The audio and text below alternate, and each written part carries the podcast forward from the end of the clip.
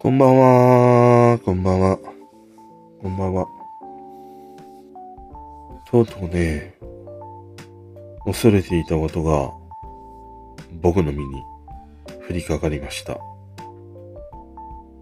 ついね、2時間ほど前、生まれて初めてのおでこメガネ、やってしまいました。いやー、こんな日が来るとはね、思ってませんでした。本当に。噂では聞いてたし、ドラマの演出や自分の親父、お袋、そういうね、姿を見てきて、いや、なんでわかんないんだっていう、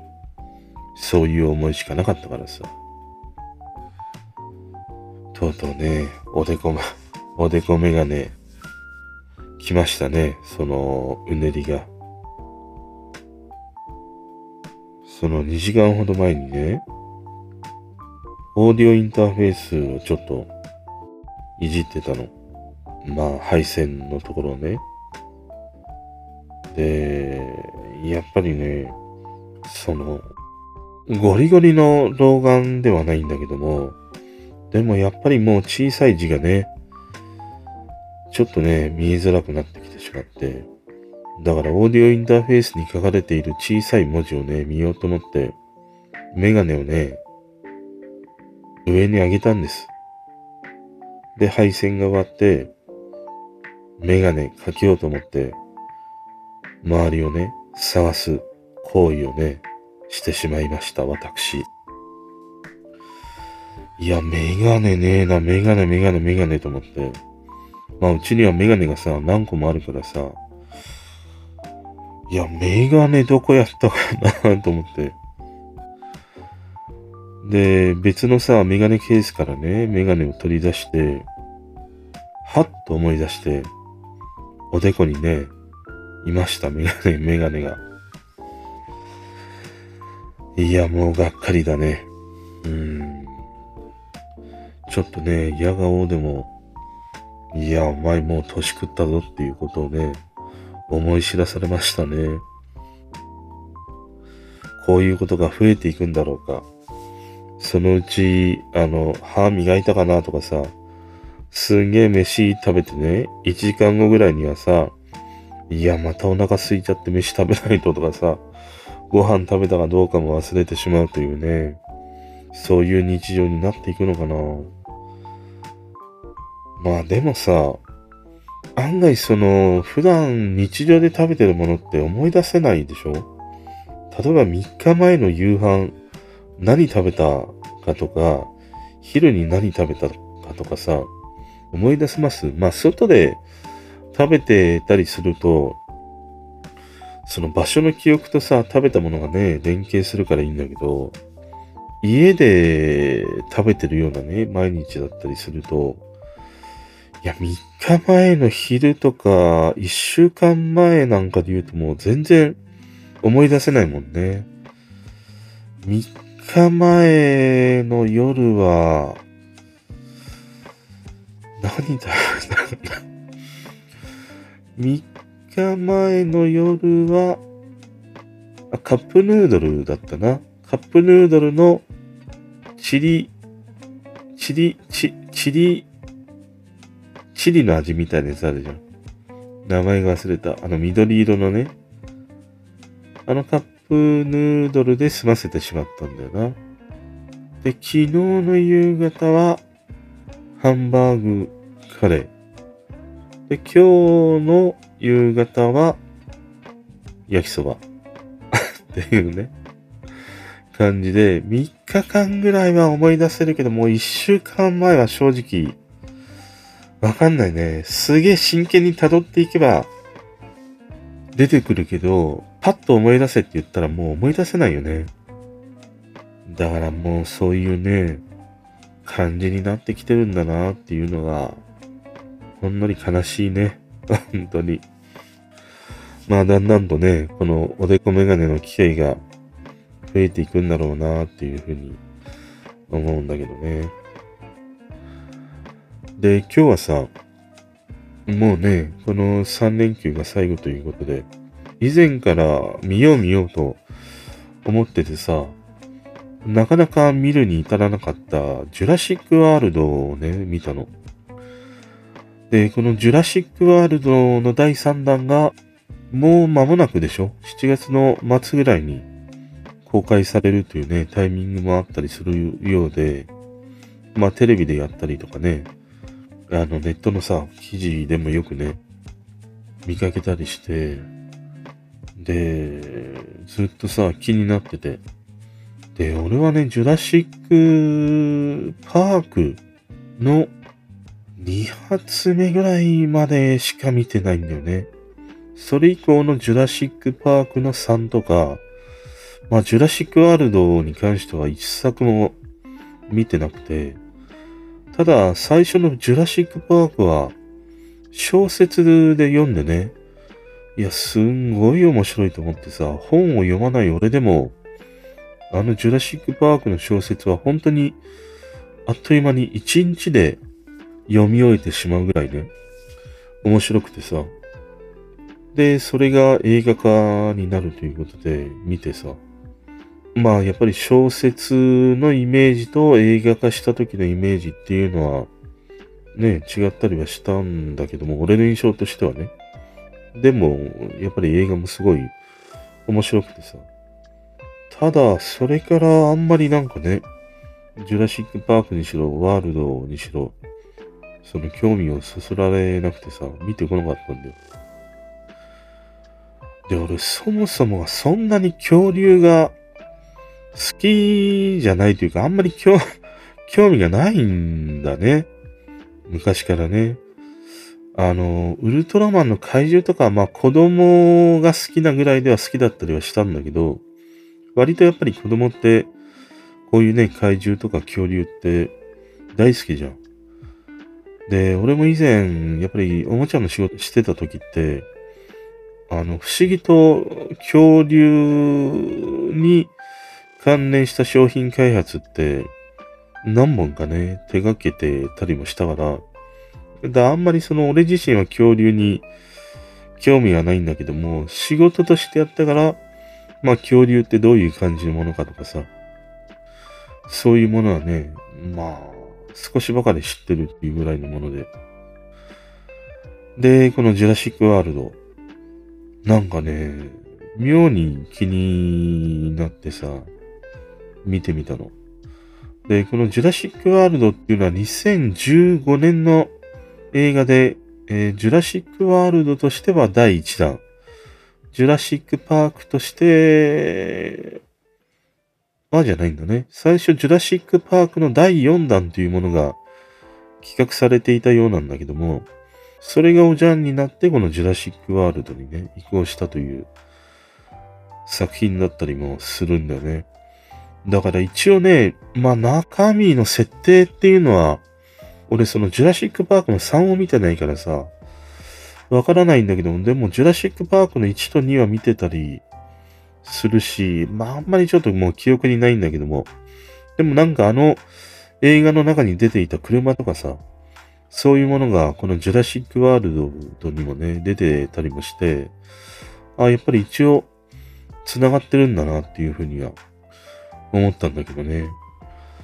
で、まあ2015年だから、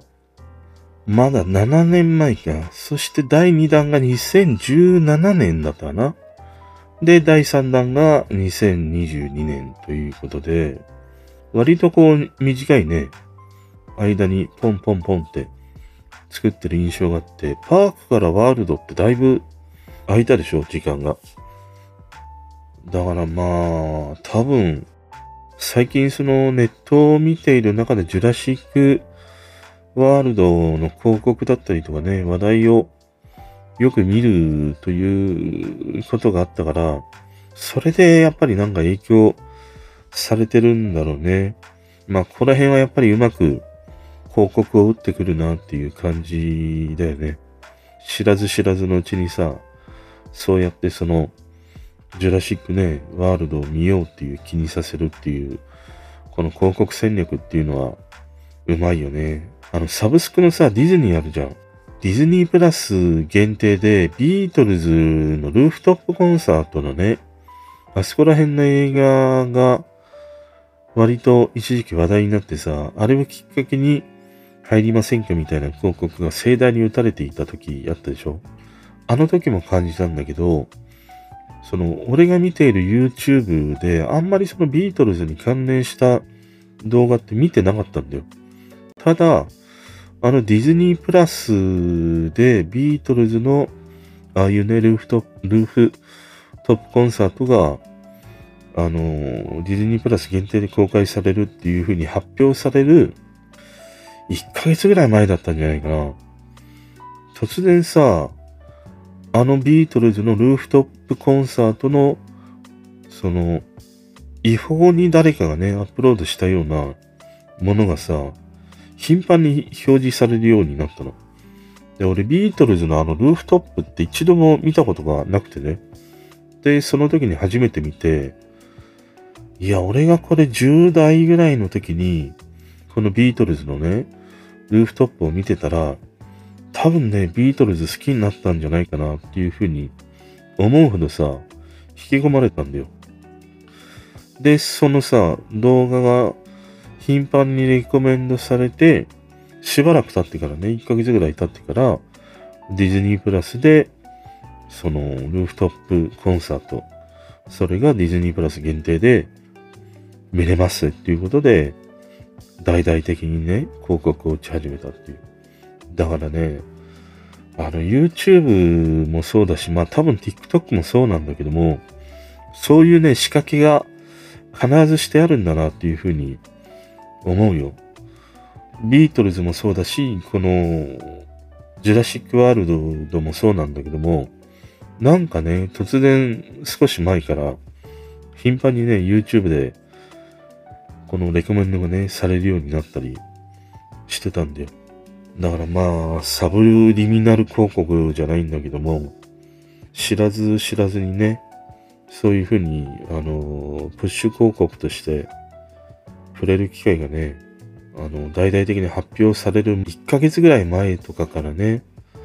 割と頻繁に広告打ってるんだなっていう、そんな印象があるね。で、まあ、まんまとね、その広告に載せられてしまったんだけど、あの、ジュラシックワールドはいわゆるその、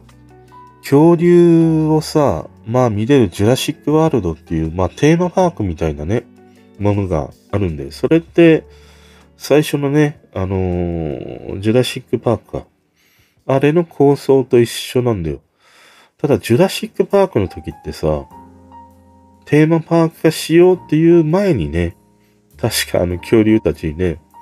いろいろやられてしまったと思うんだけど、今回のはちゃんとその、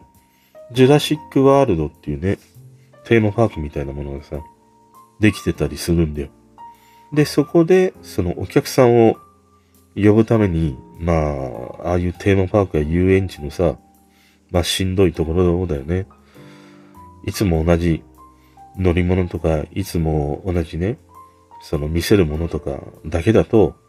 お客さんがもう来なくなってしまう。だから新しい乗り物を入れたりさ、新しい見せ物を見せるっていう。あの、富士急ハイランドなんかまさにそうでね、次々にあそこは新しい過激なね、ジェットコースターを設置していくっていうね、やり方をしてたりするんだけど。まあ、それと同じようなことでさ、このジュラシックパークで、その新しい恐竜を生み出そうということで、まあいろいろさ、人工培養みたいなものをされて、今までにね、この地球上にいなかったような新恐竜、それを作り出してたりしたんだよ。で、その作り出した一頭っていうのが、あの、インドミナスレックスっていうね、恐竜で、ベースはティラノサウルス、T レックスなんだけども、まあそれにいろんなさ、遺伝子を組み入れて誕生したというね、恐竜なの。でもこの恐竜がさ、めちゃくちゃ賢いんだよ。まずね、あの、まあ頭の賢さっていうのはさ、その爪痕みたいなものをね、壁につけて、いかにも脱走したように見せかけて、実は脱走していないで、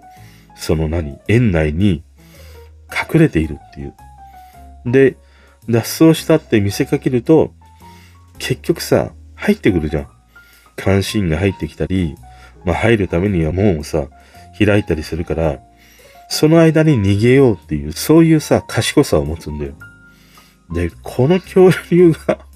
なんでそんなに賢いのかっていうのはさ、ちょっと、わからないんだけども、そもそも恐竜が、そういうね、あのー、知能みたいなものをね、すごい持った生き物だったのかもしれないんだけど、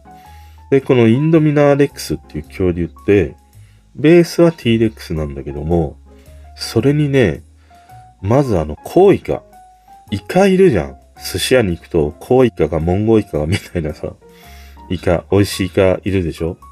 で、そのコウイカの遺伝子をまず掛け合わされてるんで。で、そのコウイカの遺伝子はどういう効果をもたらすかっていうと、体の色をカメレオンみたいに、要は周りの風景と同色化するっていうね、能力を持つんで。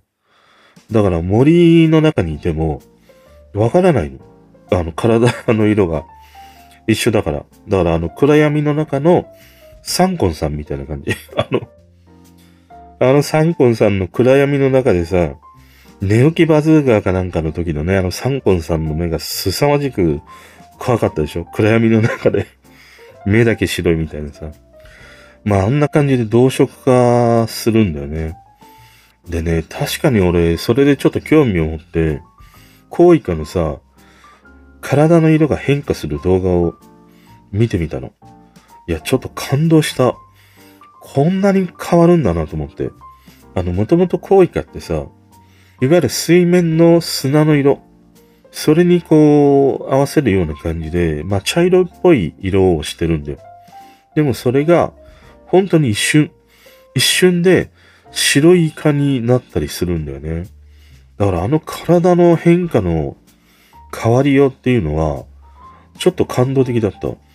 あの、あえて言うなら、北朝鮮のさ、マスゲームか。あの感じ。一気にさ、赤いものが白くなったりとかさ、して、なんか絵を表示するじゃん。あれぐらい劇的にね、このコウイカって体の色がさ、バッて一瞬にして変化するの。で、このコウイカがのね、体が、色がね、変化する理由っていうのは、まあ、はっきりとは分かっていないらしいんだけども、一応今言われてるのは、その、一つはね、なんかその求愛行動的なものだったりとか、あと結局その近くに同じコウイカの仲間が来た時に、体のね、色を変えるということだったりもするようなので、それでなんかコミュニケーションを取ってるんじゃないかみたいなさ、そういう説もね、あったりするんで。だからさ、まあ、スシロー、スシローでもさ、くら寿司でも行くとさ、コウイカってあるじゃん。あのコウイカっていうのは、このね、ジュラシックワールドのインドミナスレックスのね、中にね、入ってるんだよ、DNA が。それを100円ぐらいでパクついてんだよ。俺たちは今の この現代において。で、そういう体をね、風景と同色化するっていうことができる。で、もう一つの DNA が、あの、アマガエルのね、DNA を入れてるの。で、このアマガエルの DNA っていうのは何のね、役割があるかっていうと、あの、なんか、アマガエルがそういう機能を持ってるのかわかんないんだけども、要はなんかその赤外線を反射するんだから赤外線に反応しないようなね、体になるっていうことなんだって。だからその園内で、あの、まあ、赤外線でさ、その恐竜がね、いるとかいないとか場所をね、探知してたりするんだけども、このインドミナスレックスって、赤外線に反応しないからさ、一回さ、見つけられない時があったんだよ。なんかレーダーみたいなもので見ても、全然いないんだよ。で、あ、逃げたんだなっていう風に思って、その、何、飼育員の人たちとかが中に入ってみたりすると、実はね、まだ中にいたみたいなさ。だからすんごい賢いね、恐竜なの。で、このインドミナレックスっていうのが、まあ主役だね。この恐竜の中での。で、その主役にもう一方のね、正義の味方と言ってもいい。ベロキラプトルっていうさ、割と180センチぐらいのね、小型の恐竜が4頭いるんだよ。で、その4頭のベラキラプトルっていう恐竜は、いわゆるね、あの生物兵器としてさ、その、飼育開発されてるね、恐竜なの。だからまあ今後、戦争みたいなものがね、起こった時とか、この恐竜が武器となってね、戦いに行くっていう、そういうようなね、あのー、ことで開発されてる。だ一生懸命さ、人間が、このベロキラプトルをコントロールできるように教えてるんだよ。仕込んでるんだよ。あの、ワンコとかにさ、お手ってやるじゃん。お手ってやるんだけども、反対側の手を出すね。うちの近所の玉とかさ。あの、犬なんだけども、玉みたいな名前のさ、犬とかいたんだよ、子供の頃。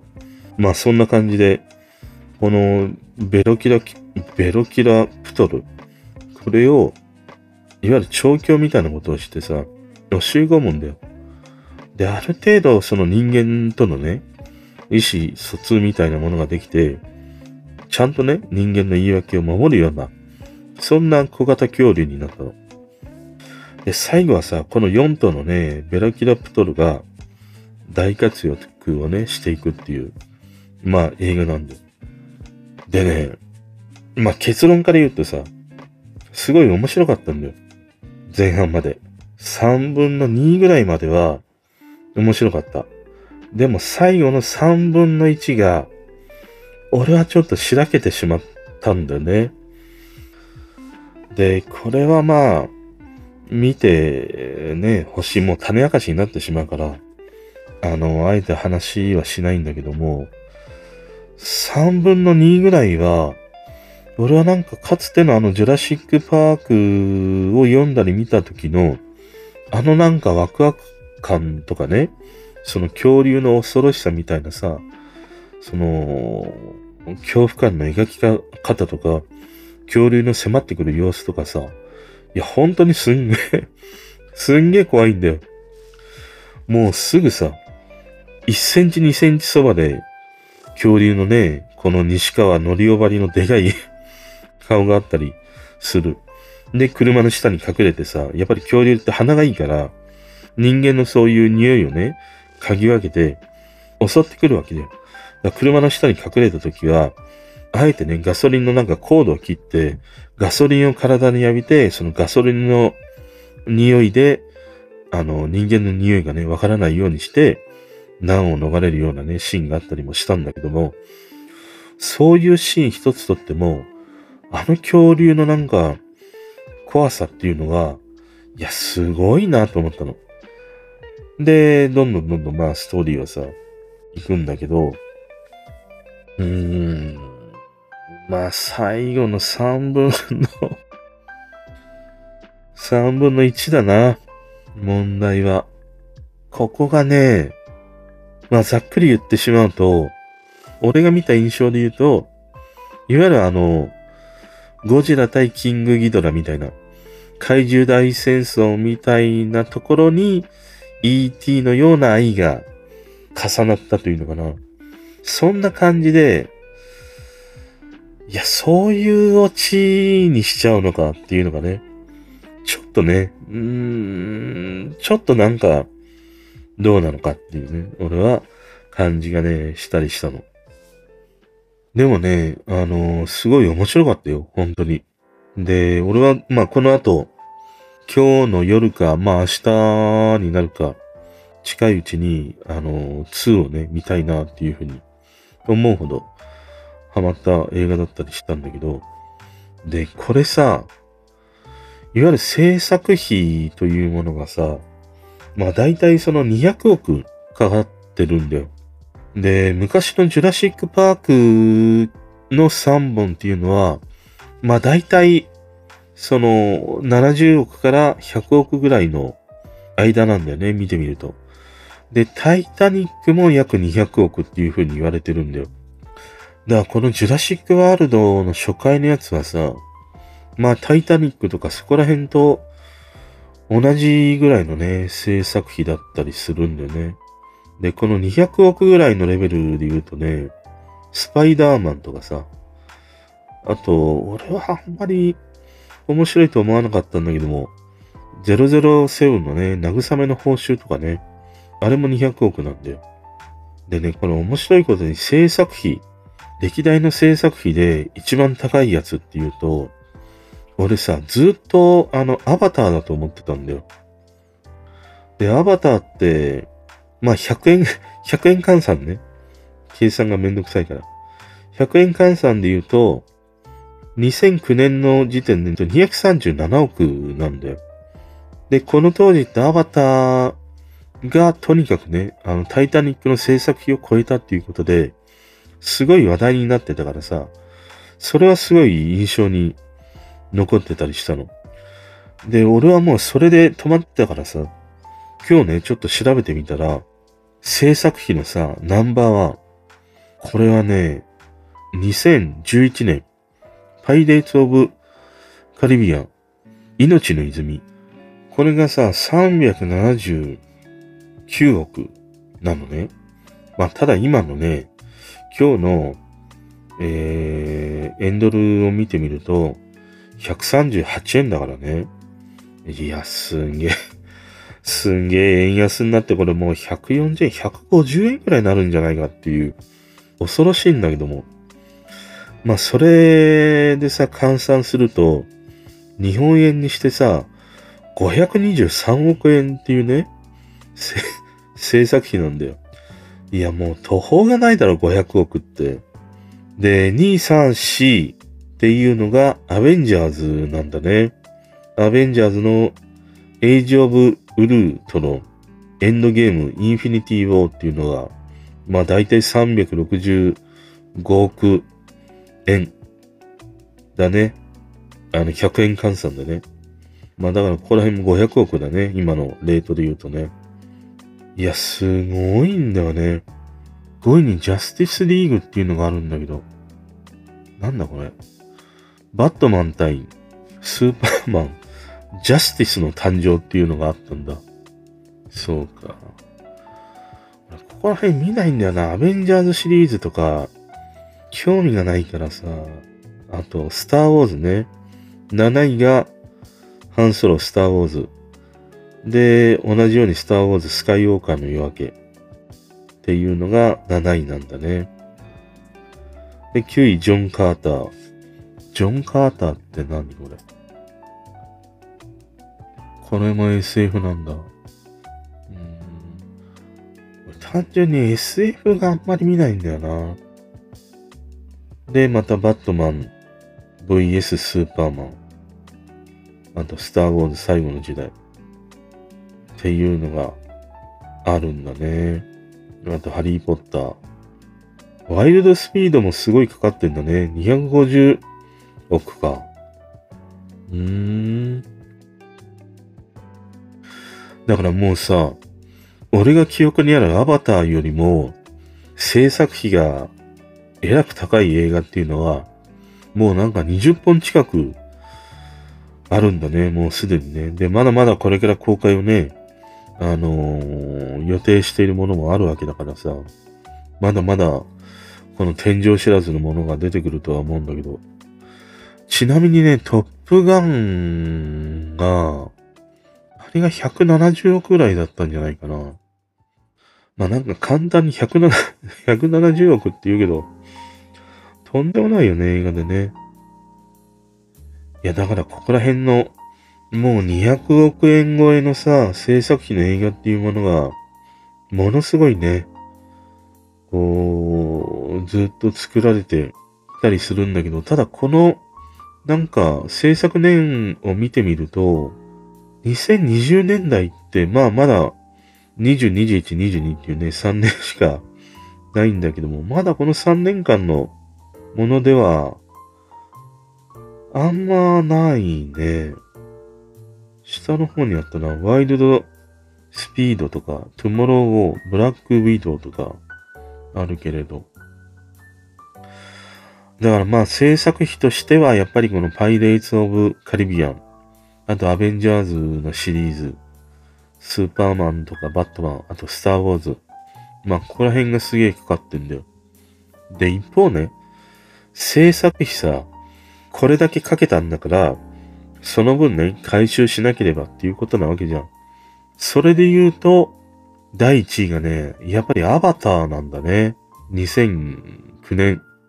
興行収入が28億か、約ね。だから20、28億ドルね。だから2800億円。だから制作費が200億だから、まあざっくり14倍か。14倍を叩き出したってことだね。で、第2位がアベンジャーズ。これが、まあこれもだいたい28億だね。28億ドルね。今から言う数字は全部、えっ、ー、と、ドルね。で、3位がタイタニック。やっぱタイタニックはすごいんだね。で、スター・ウォーズ、アベンジャーズ、スパイダーマン。で、続いて、第7位にジュラシック・ワールド。16億円なんだよ。だから16円6ってことは、1600億か。だから2000億だから約8倍か。まあ8倍ぐらいよね。制作費に対して叩き出したっていうことだから、やっぱり大ヒット作品だよね。で、ちなみに8位が、ライオンキング、アベンジャーズが続いたり、ワイルドスピードとか、アナ雪とかね、ハリーポッター続いてるね。いや、それで言うと、このトップガンってやっぱりちょっとすごいね。2020年公開でさ、もうすでにさ、12億ドルだからね。まあざっくりこれ10倍ぐらいに行くでしょう。制作費に対して。いや、大ヒットだね、このトップガン。でもこれこうしてさ、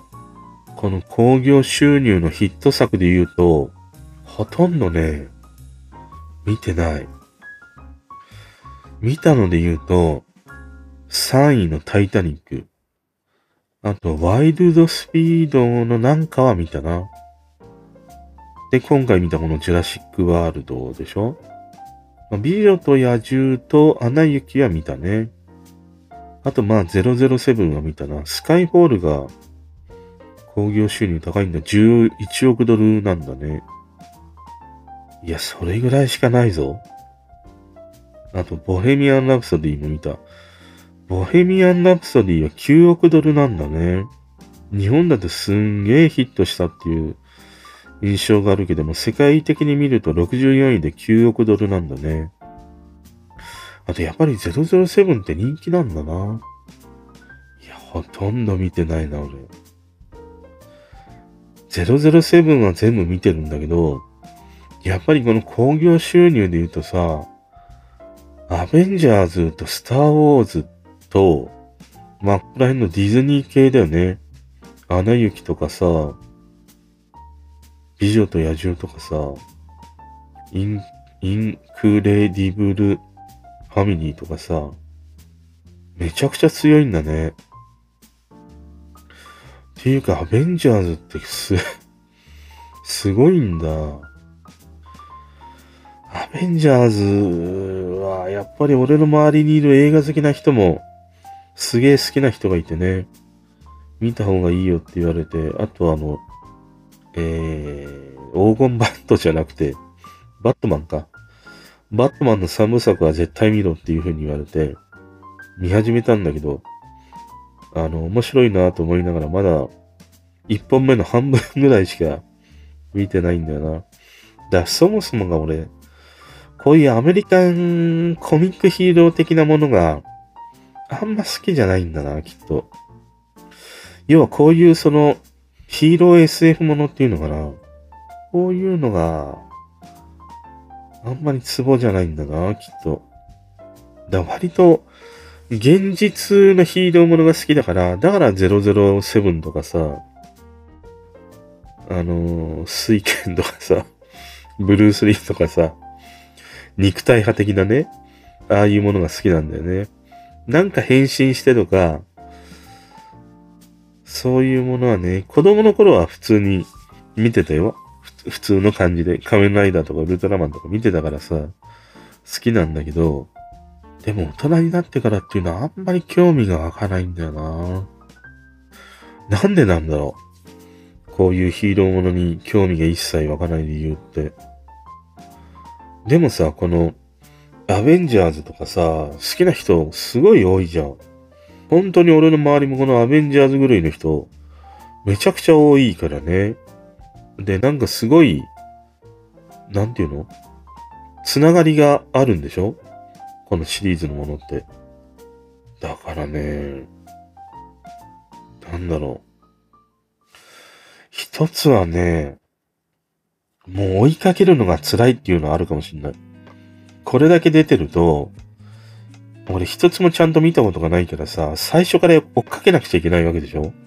それがもうちょっと辛い感じがするんだよな。で、パイレーツ・オブ・カリビアンも、なんかダメなんだよな。同じ船物なんだけどね、タイタイタニックは、でもタイタニックはさ、史実なわけじゃん。だからあるんだけどさ、なんかこの、海賊ものもあんまりそそられないね。だから、あの、ジャンプのさ、ワンピース、あれも全然俺、興味をそそられなくてね。でももすげえ親友からさ、いや、絶対読んだ方がいいよっていう風に言われて、一週間ぐらい限定で、あの、ワンピースが40何巻ぐらい無料でさ、読めるっていう時があったの。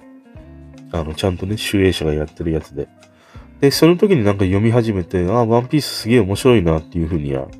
思ったんだけど、俺のその、友人からの激しい推しがなかったら多分俺の生涯であのワンピースを読むっていうことはなかった。だそもそも海賊っていうものに興味がないんだよね。ただあのビッキは見てたよ。めちゃくちゃ。あの、鼻こうこすってひらめく一休さんの亜種みたいなさ。あれはすげえ大好きで見てたりしたんだけど、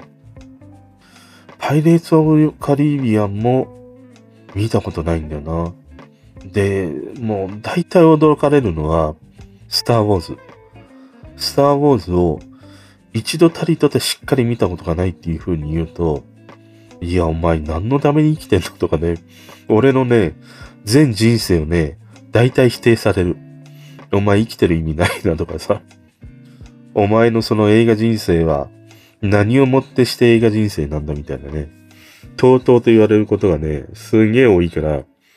あの、スターウォーズの話になったらね、ああ、そうそうそう、あれな、みたいな。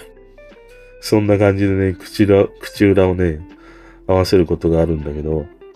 俺ね、正直に言うと、スターウォーズもね、一回も見たことないんだよ。恥ずかしくはないよ、別に。恥ずかしながらって今言わんとしたけど、恥ずかしくはないんだよ。だって、興味がないんだもん。しょうがないじゃん。まだお前この開き直る癖かっていうことなんだけど。なんかね、だからスターウォーズもそうだし、まあこのアベンジャーズもそうだし、すげえやっぱり周りに好きな人がいるからね、すんげえ押してくるんだよ。でもそのすげえ押して見ないっていうことは、押してくるやつが悪いんじゃないか？またその論法が？ねその押してくるやつの俺へのプレゼンが下手だから、俺が俺が興味を持たないんじゃないか？だって現にワンピースはさ、その親友からのね、強い推しがあって見ようっていう風なさ、気にさせられたわけじゃん。っていうことはさ、そいつのプレゼン能力が高いっていうことで、それ以外のこの、スターウォーズとかアベンジャーズを俺に進めてくる人のプレゼン能力が低いから、いわゆるね、仕事で言うと、コンペに負けたっていうことで、それよりもタイタニックがいいし、それよりも007がいいし、それよりも赤い鼻をしたね、水剣が俺にはもう教科書のような映画なわけだからさ、ロッキーとかさ、あとさ、このトップガンね、とかさ。だからそれは、俺に強くね、おすすめしてくるプレゼン能力が低い。だからそうだよ。だからそれで言うと、例えば自分が好きなものをさ、広げたいっていう風にさ、思うことってあるじゃん。でもさ、それが広がっていかないとかね、なんでこんなに自分が好きなの分かってもらえないんだろうっていう風に思うときに、いや、こいつ分かってないなっていう風に思う以前に、自分の能力を疑うってことじゃないか、俺。だってお前のプレゼン能力が低いから、そのね、紹介した人の心を動かすことができなかったわけだからさ、自分にそのプレゼン能力があったら、見てるかもしれないわけじゃん。ファンが広がるかもしれないわけじゃん。ファンクラブにチャリンチャリンと落とすね、人が増えていくわけじゃん。だからね、それは、あ、こいつ分かってねえなっていう風に小馬鹿にする前に、まず自らのね、プレゼン能力のなさをね、疑った方がいいよ。本当に。説教ですか？今日も。いや、本当にそう思うわ。だからもうぜひね、俺にあの、教えてください。もう、高いね。あなたの プレゼン能力で、この映画はすんげえ良かったとかね。でも俺ね、あの、例えば方角でもさ、オプチャーでね、教えていただいた曲とか映画とかね、この間もあの、教えていただいたね、映画、なんだっけ、もうもう3日前の夕飯忘れるぐらいの脳みそだからさ、教えていただいたあの映画の題名を忘れたんだけど、えっ、ー、と、中東っぽいようなね、あの映画なんだよ。映画なんで、映画なんで、映画なんでっていうか、そのワンカットでの格闘シーンがすごいっていうさ、あの、ネトフリの映画があって、それをね、教えてもらって見たりしたんだけど、それは見てね、あ面白いなと思って。俺あんまりあの、ああいう、いわゆるさ、あの、西側系の映画ばっかりで見てきたから、あんまりあの中東感の溢れるような映画って、あんまり見ないんで、でも見てみたらね、面白かったし、それがきっかけで、えっ、ー、と、ホテルムンバイ。このホテルムンバイって実際にあったあの、あれでしょ？テロの事件でホテルで、まあテロがあってね、日本人のね、被害者みたいなものも出たっていう、これもまあ実際の史実に基づいた映画だったりしたんだけど、これも、いわゆるその、まあムンバイだからさ、やっぱり中東系の出演者が出ている映画だから、なんかね、あの、見る気にならなかったりしたんだよ。この映画もいいよ、面白いよっていう風に言われてたんだけど、あんまり触手が動かなくてね。でも、そのオプチャで教えていただいた、そのなんか、あの、映画をきっかけに、こういう中東系の人が主人公のね、映画見てみようっていう風な入り口にもなったりしたからさ、このホテルムンバイもね、面白かった。ものすごく。これもすんげえ怖いなっていうふうに思ったし、まあ、いわゆるイスラム教信者のテロ行為なんだよね。なんかこれってちょうどまさに今のね、宗教問題みたいなものが取り沙汰されてるじゃん。そういうものともね、なんかちょっとこう重なるようなところもあったりしてね。まあこれを見たときはね、今のような問題が湧き起こる前だからさ、それでもや、やっぱりなんかその、信じているものを疑わないというか疑えない、そういう宗教観みたいなものっていうのはさ、なかなかやっぱり、普通に暮らしている日本人にはピンとこないからね。そういうものがベースにある映画だったりもして、すごい面白かったりしたんだよね。だからそう考えると、ホテルムンバイもそうだし、タイタニックもそうだし、まあ、史実みたいなものが好きなんだろうな。その、ある程度本当にありそうな、現実にありそうな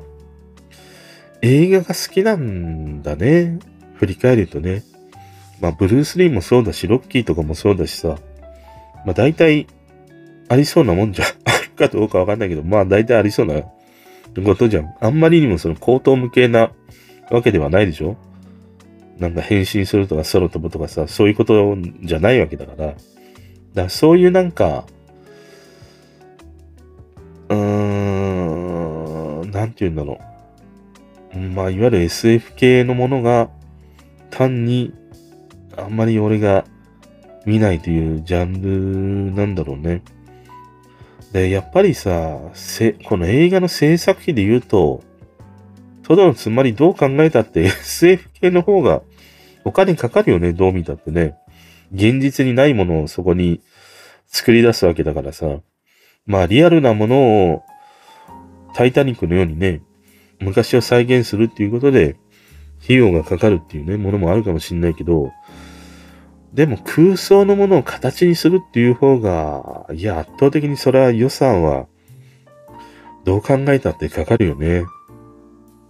だからね、まあ、ちょっとなんか、自分なりのその映画の好き嫌いの仕分けがはっきりしてね、ちょっと自分自身は面白かったな。たださ、まだトップガンを見に行けてないからね、トップガンはちょっと近いうちに見に行きたいなと思うんだけども、前にもね、話したように、あんまり俺映画館がさ、あんまり得意、得意じゃないんだよね。というのがあって、なかなか映画館にね、足が向かないということはあるんだけどさ、でも、あの迫力の、なんかあるんでしょ？今の映画館の。音がすごい迫力があるとかさ。しまいななんか、席が揺れたり風が吹いてきたりするような映画館もあるわけでしょだ映画館のあの迫力の中でね、トップガン見てみたいなっていうふうに思うんだけどね。なんか自分の中の勢いとね、やる気とね、なんか頭の中にその広い、広い草原が、この映画中思い浮かべられるようなさ、自信がでできた時にでも見に行きたいなと思って。あの、ちなみに俺はあの、兵所が苦手なの。だ映画館で広いんだけど、でもなんかあの、暗くなるとさ、途端になんか、ちょっと嫌になっちゃうんだよね。だからね、まあ、ちょっとね、苦手な場所だったりもするから映画館に行けないというね、理由があるんだけどさ。でもね、このジュラシックワールドはね、いいよ。面白かったよ、すごい。本当に。もう単純に、本当にエンターテインメントとして楽しめた。すんごい面白かった。で、その一方でこのホテルムンバイも面白い。もう全然、まあ、ある種さ、そのパニック映画的な色合いは似てるかもしれないね。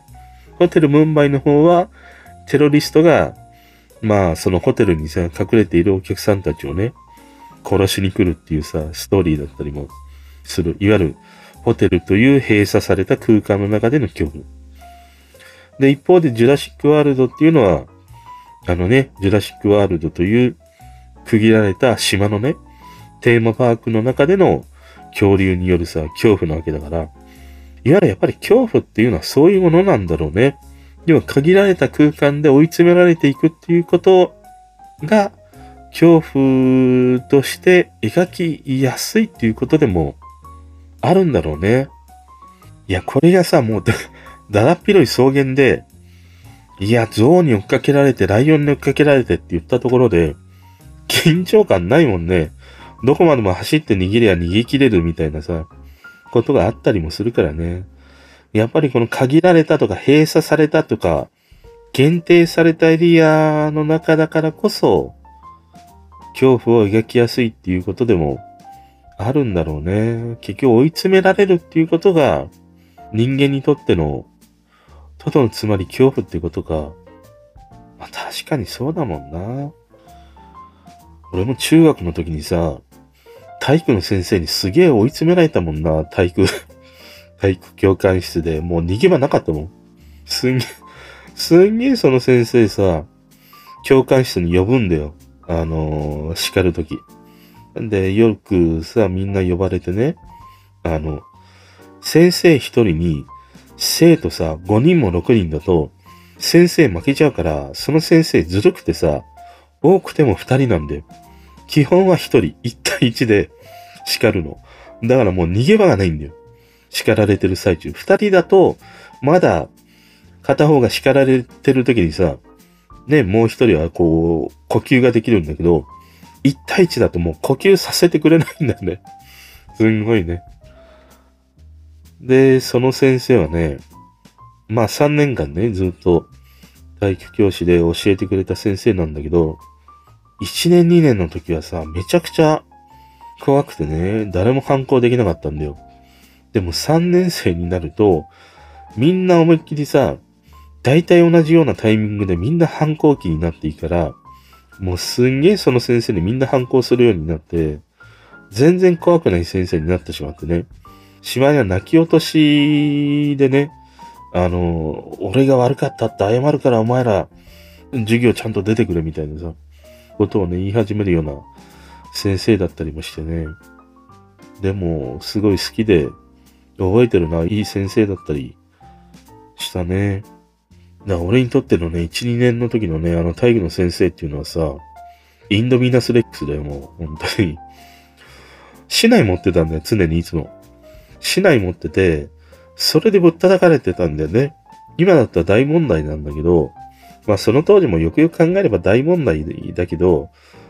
でもなんか、まあ叩かれても知らんねえな、みたいな感じもあったからね。あの、俺たちからするとね。だからあの先生はもう、この、インドミナスレックスだな。俺たちにとっては。でもそのうち俺らが逆転してね、こいつを食っちゃうんでこのインドミナスレックスを。まあこれはぜひね、ジュラシックパーク見てみてください。面白かった。あ、ジュラシックワールド見てみてください。面白かった。だちょうど今月末にさ、3が始まるからね、このタイミングでジュラシックパークから見てもいいし、まあ単純にジュラシックワールドからでもいいと思うよ。もう全然、あの別物だからさ、パークと、えっ、ー、と、このワールドってね、おすすめするね、映画だったりしました。ということで今日はこんなところで今日もお付き合いいただきありがとうございました。おやすみなさい。